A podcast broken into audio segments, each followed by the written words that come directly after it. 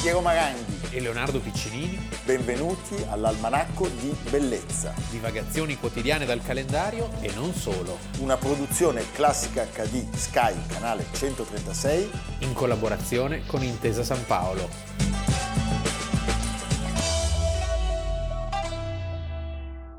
Almanacco di Bellezza, 28 novembre, Leonardo Piccinini. Piero Maranghi. È una puntata ricchissima, voi vedete il bat segnale, che nel nostro caso è il chicken segnale, Sì, perché quando la gallina ha l'uovo acceso, alle nostre spalle, e vedete oggi è acceso, vuol dire che il momento è buono. No, che le nostre preghiere sono state ascoltate. Esatto. Perché alle nostre spalle, oltre alla gallina con l'uovo acceso, C'è una forma c'è una forma di formaggio che è stata mandata dai nostri numi tutelari. è Miriam e Pierluigi Zamò. Zamò.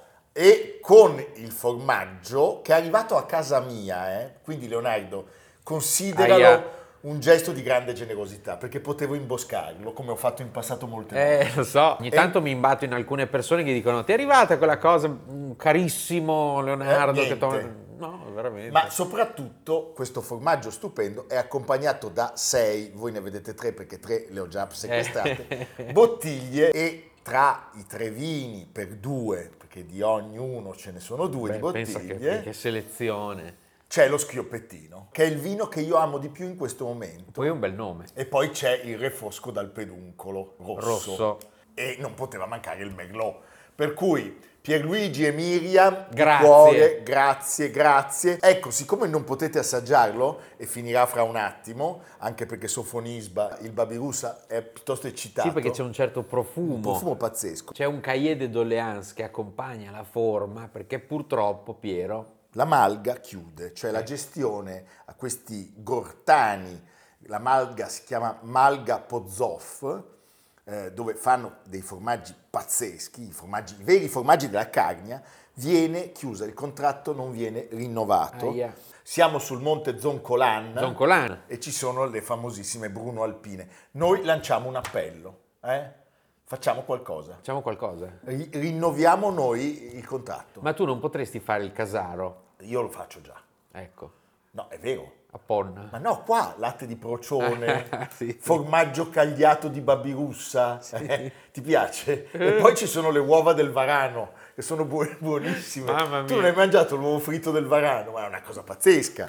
Va bene, davvero grazie a Miriam e Pierluigi Zamò, Ci mancate. ci mancate molto. Leonardo, adesso dobbiamo anche dare due annunci brevi, perché poi Sì. deve iniziare È la come a puntata. messa che ci sono gli annunci, Sì, di solito certo. sono a- alla fine, alla messa, invece noi li facciamo all'inizio. Nasce una casa editrice e questo ci fa molto piacere, Ricercare Edition, che è costituita da un amico caro, grandissimo musicista, Grandissimo. Giovanni Solli, ma insieme a un altro violoncellista, Andrea Cavuoto. Questa casa editrice nasce per iniziativa di questi due musicisti ed altri amici, Con l'obiettivo di pubblicare le composizioni del maestro Sollima, con un sito che vuole altresì proporre partiture che abbiano quale protagonista il violoncello, questo è un regalo anche per Amerigo che è un grandissimo violoncellista barocco, tu non lo dici mai, non lo dici mai, vero. parli sempre male di Amerigo e eh, è coinvolto un altro caro amico perché la nuova iniziativa viene presentata oggi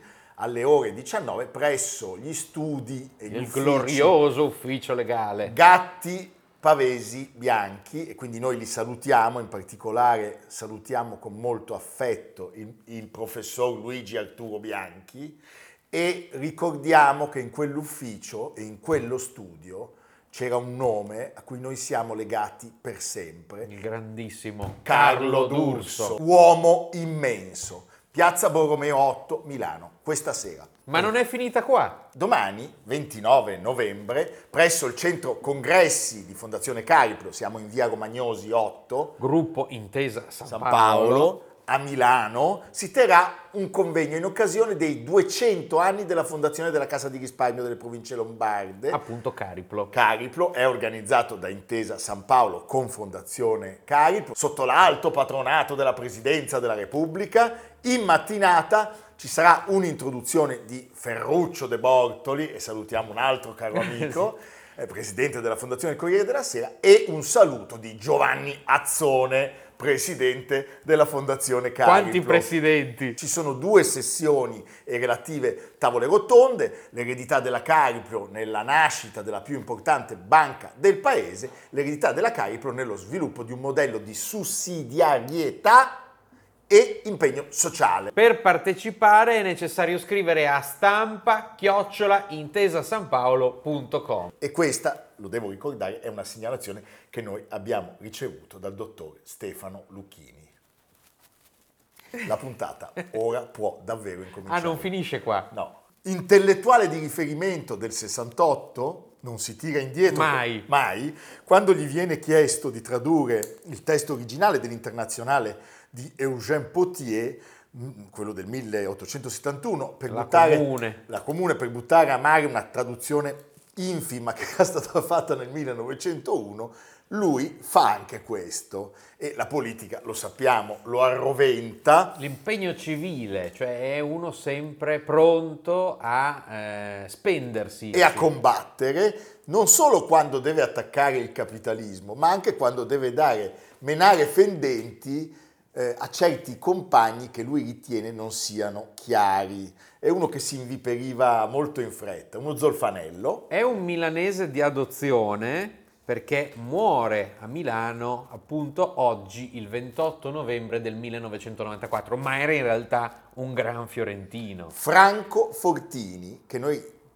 conosciamo con questo nome, Ma all'anagrafe Franco Lattes, perché in Italia ci sono state anche le leggi razziali. Eh, certo. Era nato sotto il segno della Vergine il 10 settembre del 1917 ottimo segno. a Firenze, ottimo segno, mi- io non sospetto, eh, da una Ottima città anche. fam- Firenze va bene, quindi mi dai Eh, un colpo al un cerchio, colpo al- tu sei il cerchio e io sono la botta, hai capito? Da una famiglia antifascista, colta, appassionata di musica e libri e lui in qualche modo si abbevera al gabinetto Viesseux, eh, che bei nomi. La madre è Emma Fortini del Giglio, cattolica fiorentina doc, da cui lui prenderà appunto il cognome dopo il 1938, e il padre è Dino, avvocato, sì, avvo- livornese. avvoca- avvocato livornese, cognome tipico eh, sefardita. del mondo ebraico, quando Livorno accolse migliaia di sefarditi. Eh, c'è un gruppo meraviglioso di cui lui fa parte, gli amici di sempre sono Calamandrei, Pampaloni, Carrocci. eh, Gli piace il cinema francese Eh. di quegli anni, certamente, la la liberté, liberté, c'est toute l'existence. è cantata nel film A nous la liberté di René Clair. Lui viene spedito dal padre a fare giurisprudenza, ma non gli piace. Quella roba lì pias- piasminga. Piasminga. E in realtà a lui piace dipingere, disegnare eh, e leggere molto. Fratelli Karamazov, Martin Eden. la Bibbia Sì. e sa che la sua strada è un'altra, lo sa fin da subito.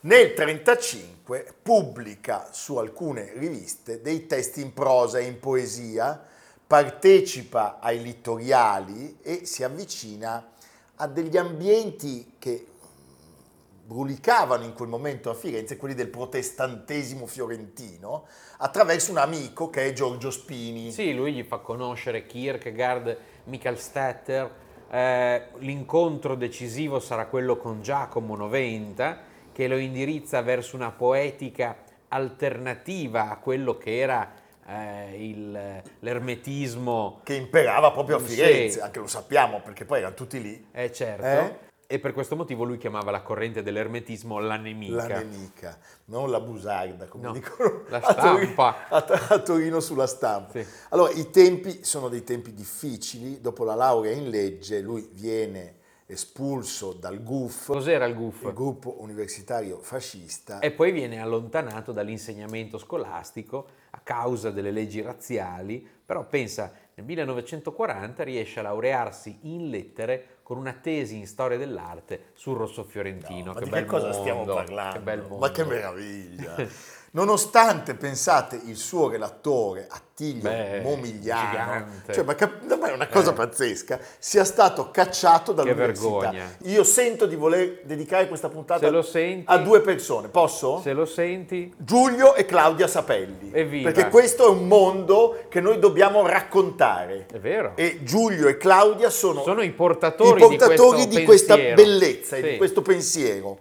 Allora lui cambia il cognome in Fortini, la chiamata alle armi eh, nel 1941 è quasi un sollievo perché lo Per toglie allontanarsi, dall'isolamento. certo. Naturalmente dopo l'8 settembre lui non può restare lì nel territorio che è diventato Repubblica Sociale Italiana e rifugia in Svizzera. Ecco, chiaramente in Svizzera non c'era molto da sorridere, però la terra elvetica in quegli anni dava riparo a tantissimi intellettuali, quindi potevi fare degli incontri meravigliosi. Meravigliosi. Jean Starobinski, Cesare Cases E? quella che sarebbe diventata sua moglie Ruth Leiser. che sposerà due anni dopo. 1945 lui arriva finalmente a Milano al Politecnico di Vittorini ed Einaudi gli pubblica il primo libro di poesie Foglio di Via. Sì. Lui frequenta Grandissimo, bocca di magra, Bocca di andava da Magra, tutti, sì. eh, che era un ritrovo estivo pieno di intellettuali, scrittori, viene assunto alla Olivetti di Ivrea, ma non ma non è una cosa È una pazzesca. Eh, sorta di fil rouge di meraviglie. Di meraviglie, eh, al settore pubblicità e viene così fotografato dall'immenso Adriano Olivetti. Una macchina perfetta, ma tutta sbagliata. Beh, tra la fine degli anni 40 e 50 lui si dedica intensamente al giornalismo, alla traduzione e pubblica altre opere poetiche. Una facile allegoria nel 54, I destini generali 1956, Sestina a Firenze, poesia d'errore, era quasi schiavo di questo suo indiscusso, riconosciuto da tutti talento poetico e diceva la poesia non muta nulla, nulla è sicuro ma scrivi. Ma scrivi. Collabora regolarmente a delle riviste molto impegnate, io penso ai I famosi, Quaderni, certo. Piacentini, un altro personaggio titanico, Pier Pier Giorgio Giorgio, Bell- Bellocchio che Sì. da poco è scomparso.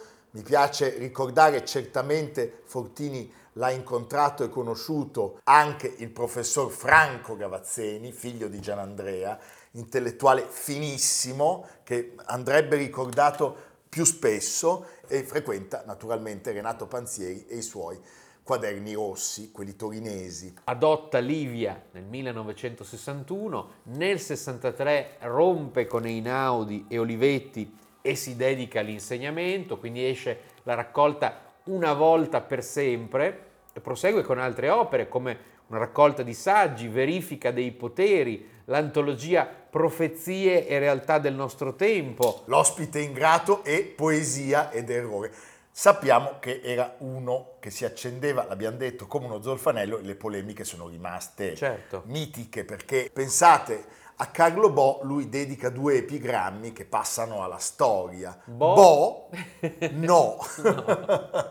Oppure, questa è stupenda, a Bo non piacciono i miei versi, ai miei versi non piace Carlo Bo. E poi la rottura che è rimasta, Pasolini. uno strappo e una fotografia di quei momenti drammatici, quella con Pierpaolo Pasolini. Sì, perché Pasolini, e devo dire che questo, in questa polemica Fortini non era da solo, Pasolini aveva in una celebre poesia difeso i poliziotti e definito figli di papà i giovani contestatori e lui gli risponde sei confortato dal PC e dai preti, non ti bastava essere d'annunzio, hai voluto essere anche malaparte.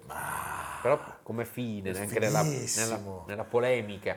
Eh, Ci sarà una chiusa postuma, perché eh, lo sappiamo, Pierpaolo Pasolini viene barbaramente ucciso nel 1993, perché lui pubblica attraverso Pasolini e riassume il contenuto di questo volume in una frase.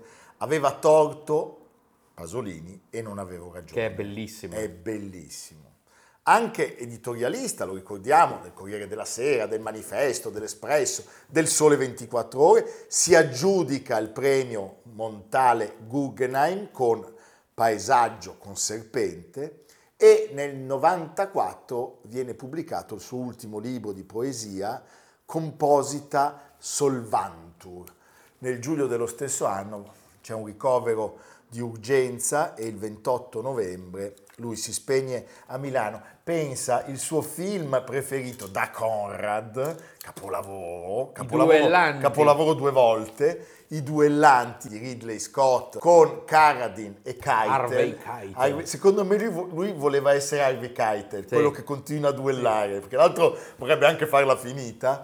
E effettivamente è un film, è un testo che rappresenta un duellante determinato, battagliero, in perpetua lotta e rivolta contro le insopportabili contraddizioni del presente, contro gli altri, ma anche molto contro se stesso. Era anche spiritoso, gatto, occhi di mentecatto, passo distratto, baffi di scatto, pelo compatto, orgoglio intatto. Chi potrà dire di che cosa è fatto un gatto?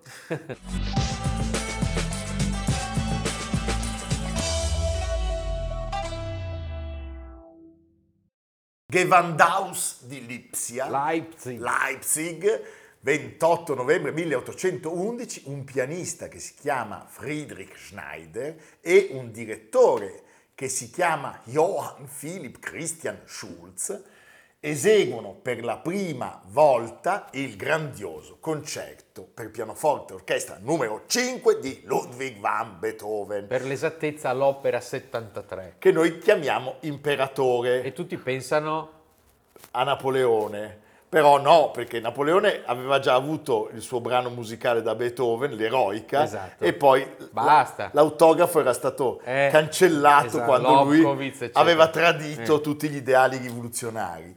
Vienna eh, dovrà aspettare l'anno successivo, il 12 febbraio del 1812, mentre eh, Napoleone si stava per imbattere nella più tragica sconfitta della sua grande carriera di generale ne abbiamo parlato qualche nei giorni giorno scorsi, fa e eh, l'avrebbe ascoltata nell'interpretazione del pianista e compositore Carl Cerny, quindi come dire, Eh, siamo- mica pizza e sì. fichi. Allora, contrariamente a quanto avvenuto con i precedenti concerti, non sarà lo stesso Beethoven a presentare il suo ultimo lavoro al pubblico. perché poverino era sempre più sordo, ormai la cosa era arrivata a un livello insopportabile, intollerabile, per cui lui era stato costretto a ritirarsi dall'attività concertistica. E quindi Beethoven non potrà mai eseguire il suo capolavoro, uno dei suoi tanti capolavori, da solista. Però sappiamo che questo concerto eh, sarà eh, uno dei cavalli di battaglia di tantissimi pianisti straordinari, tra cui Franz Liszt, Liszt, che aveva un'apertura, l'apertura alare, un alare. pipistrello. Eh? Ovviamente questo concerto è talmente importante, è talmente famoso, è talmente straordinario che è stato più volte saccheggiato Certo. per molteplici usi. Senti, il concerto è dedicato, come il precedente Opera 58, il quarto, e anche tanti altri brani dell'autore, Habsburg, Lothringen, è al suo amico e allievo, l'arciduca Rodolfo Giovanni d'Asburgo Lorena, che era un mecenate di Beethoven ed era anche appunto suo allievo.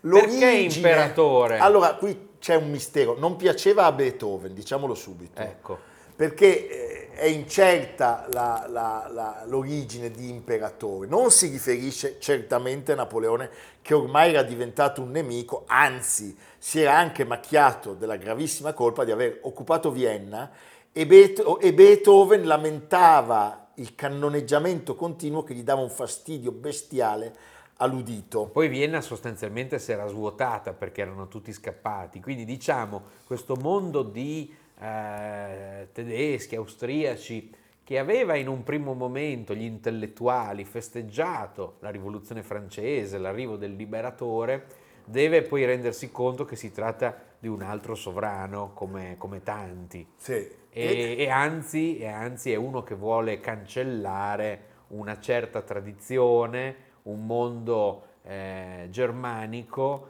mh, che loro amavano moltissimo. Lui, Kant, Hegel. Lo Hegel. Lo Hegel. Senti, ci sono due, due- due indizi, anzi uno non è un indizio, è, è una certezza, è una prova. Beethoven diceva questo concerto non conosce altro titolo che quello di grande concerto. E, E basta. e basta. Possiamo immaginare quanto gli avesse dato fastidio l'arrivo di Napoleone a Vienna, perché sappiamo che in quei giorni lui si deve rifugiare nella cantina del fratello, da solo, la città è sconvolta e tutti i suoi protettori sono scappati. Eh? Sì, perché poi pensa ai saccheggi, violenze sicuramente, Eh? quindi E lui s- si imbottiva di cuscini e il rumore. per evitare appunto, per proteggere il suo udito dal rombo delle cannonate. Eh, Sono gli anni della, sono gli anni della vittoria di Wagram sì, e anche gli anni in cui viene inaugurata la Pinacoteca di Brera, ma questa è un'altra è storia. un'altra storia. C'è il trattato di Schönbrunn che siglerà la pace tra i due imperi e lui E Napoleone a finalmente... Schönbrunn proprio si ritirerà con Maria Valesca Valesca a- ad amoreggiare, ad amoreggiare lascerà un bambino. e Beethoven finalmente con, Non un gliene po', frega niente, con un po' di Beethoven. tranquillità potrà portare a termine il suo, il suo concerto. Imperatore forse è stato coniato da Johann Baptist Kramer, che era un allievo di Muzio Clementi ed era l'editore inglese del concerto. Allora, qualcuno fa risalire in realtà questa definizione a un aspetto molto, molto semplice. Il concerto rispecchia effettivamente un'immagine Grandiosa, imperiale. imperiale, è solido, è formale, è compatto, è armonioso C'è e tutto quel quindi che serve. È grandioso. Sì. Il concerto, la cui partitura autografa è conservata alla Biblioteca di Stato di Berlino, è in mi bemolle maggiore ed è suddiviso, lo sappiamo, nei tre canonici movimenti, l'allegro, l'adagio un poco mosso e il rondò allegro finale. Il primo movimento è il più lungo che Beethoven abbia composto, aderisce alla tradizione della forma sonata, però viene ridefinita in qualche modo l'interazione tra il pianoforte e l'orchestra, cioè il solista rimane indubbiamente protagonista ma accetta di essere anche uno strumento nelle mani del compositore e eh, di diventare in qualche modo la sezione di un insieme. Tutti i trilli. Eh, È meraviglioso. Il Sì. concerto lo conoscete, si apre con l'orchestra, ci sono tre accordi sonori a cui risponde appunto il pianoforte con tutte le fioriture di arpeggi, trilli, scale. Poi c'è il tutti orchestrale. Primo tema pomposo e gioioso che si differenzia nettamente dal secondo tema che è più interiore, essenziale nella Bellissimo. scrittura. La particolarità di questo concerto che è già appunto evidente nell'allegro è la stesura minuziosa di tutti i passaggi musicali, anche di quegli andamenti che solitamente sono lasciati alla libertà del pianista. Questo cambiamento è molto probabilmente dovuto al desiderio di Beethoven di controllare ogni aspetto di una composizione in cui lui non era più in grado di eseguirla, quindi di consegnarla al mondo attraverso la sua, Eh, poverino. la sua maestria di esecutore. Qui eh, doveva in qualche modo, poi non poteva neanche sentire come suonavano. Pensa. Abbiamo detto che questo è un concerto amatissimo da grandi interpreti e l'adagio presenta una cantabilità estrema, una dolcezza sublime e eh, è ricco di, Di trilli. di trilli. C'è una grande fusione ancora tra il pianoforte e l'orchestra e poi senza interruzione si entra nella frenesia ritmica del rondò finale. Ci sono episodi umoristici, bizzarri, Bellissimo. esotici, folcloristici C'è una ricchezza, ma, ma- ma una- poi c'è una gioia. Sì, sì. eh? L'opera verrà accolta in maniera eh, generalmente positiva. Ci Ovviamente saranno- ci sono sempre quelli che devono Sì. dirla loro. è eh, troppo lungo Sì. eh, e secondo altri questa lunghezza addirittura ne riduceva la bellezza. In realtà il quinto riprende e rafforza e risolve molti degli elementi che il quarto, altro concerto meraviglioso, ha lasciato a livello di sperimentazione. Stiamo parlando di pietre miliari mh, per tutto quello che avverrà successivamente, cioè il romanticismo nutrirà una vera e propria venerazione per queste opere e grandi protagonisti che tutti conoscete come Schumann, Liszt, Chopin, Brahms lo considereranno uno dei grandi, uno dei grandi caposaldi della musica Qualcuno ha detto che c'è un'idea platonica nel rapporto tra il pianoforte e l'orchestra e sappiamo che tutto quel bagaglio meraviglioso che questo concerto ha regalato è sopravvissuto anche nel Novecento, Ah beh. è passato per Rachmaninoff e ancora oggi è un luogo a cui bisogna guardare quando si vuole comporre Banalizzando si potrebbe dire Beethoven, due punti, uno di noi. uno di noi. Va bene Leonardo, dove andiamo? A Volterra in omaggio a Franco Fortini, quindi vedi che è tutto rosso fiorentino. Ah. Rosso Fiorentino, Pierpaolo Pasolini, perché lo sappiamo, quel quadro meraviglioso Pierpaolo Pasolini. è quello che Pasolini usa per il film La ricotta. Esatto, 1963, tra l'altro, quindi 60 anni dalla ricotta, che secondo me è la cosa più bella che Dal punto di Pasolini vista cinematografico. abbia fatto al cinema. Sì, insieme a Comizi d'amore. Eh sì, eh, beh sì, non possiamo tacere Mamma Roma, Cattone, Certo. ok, però eh, la, la No, la sintesi ricotta è- spettacolare, c'è tutto, Tutto. in pochi minuti, è stato uno dei restauri più attesi degli ultimi anni e quindi oggi è interessante vedere questo capolavoro del manierismo 1521 in una nuova veste. Eh, il restauro è stato interamente finanziato dalla fondazione Friends of Florence perché l'Italia ha questa capacità meravigliosa di interessare il mondo. Se qualcuno ancora E non noi se gli ne italiani. fosse, se ne E fosse noi gli reso italiani, conto, eh? sì. Eh, San Giù, no, diciamolo. cioè- Jenny. Jenny, eh? Sì. vabbè, lasciamo perdere. No, veramente fate questo viaggio. A parte che arrivare a Volterra è sempre una cosa emozionantissima. Andate uno a Volterra, due guardate la ricotta, tre se avete dei problemi in tutto questo percorso chiamate Piero e lui vi risolve. Vi risolve la situazione e vi trova anche la compagnia. No, io vi reciterò al telefono una- L'Ave Maria. No, una poesia di Franco Fortini, scusa. Eh, insomma, il compito è Automobile Imperatore di Beethoven, andate verso Ravenna. Potete ascoltare l'edizione con Radu Lupo diretta dal grande Zubin Meta, Wiener Filarmonica. Sì, faranno ben quel che no, vogliono. non fanno quello no, che vogliono, ok. decido io. Andate a Volterra, guardate la ricotta e da Volterra ci potete mandare, Una finocchiona. sì, ma anche del vino, eh, un gioiello Giusto, un alabastro. un plaid eh, per questo periodo che diventa un periodo di... È l'autunno. lo sinfonia scaldino, quello dove d'autunno. si mette la benzina Sì. eh, per le mani. Che bello. Va bene, noi domani saremo ancora. La borsa del ghiaccio per Piero, Sì. che a una certa età comincia a averne bisogno. Che caro Leonardo, grazie Leonardo, grazie della tua forza e della tua gioventù. Va bene. Va bene. Ci vediamo domani. A domani. Sto- sto per piangere. Almanacco di bellezza A cura di Piero Maranghi e Leonardo Piccinini. con Lucia Simioni, Stefano Puppini, Jacopo Ghilardotti, Paolo Faroni, Riccardo Cassani, Nicolò Cazzola e Samantha Chiodini. realizzato da Amerigo Daveri, Valentino Puppini, Luigi Consolandi. Stefania Margheritti, Alessandro Puppini. Una produzione classica HD, Sky Canale 136. in collaborazione con Intesa San Paolo.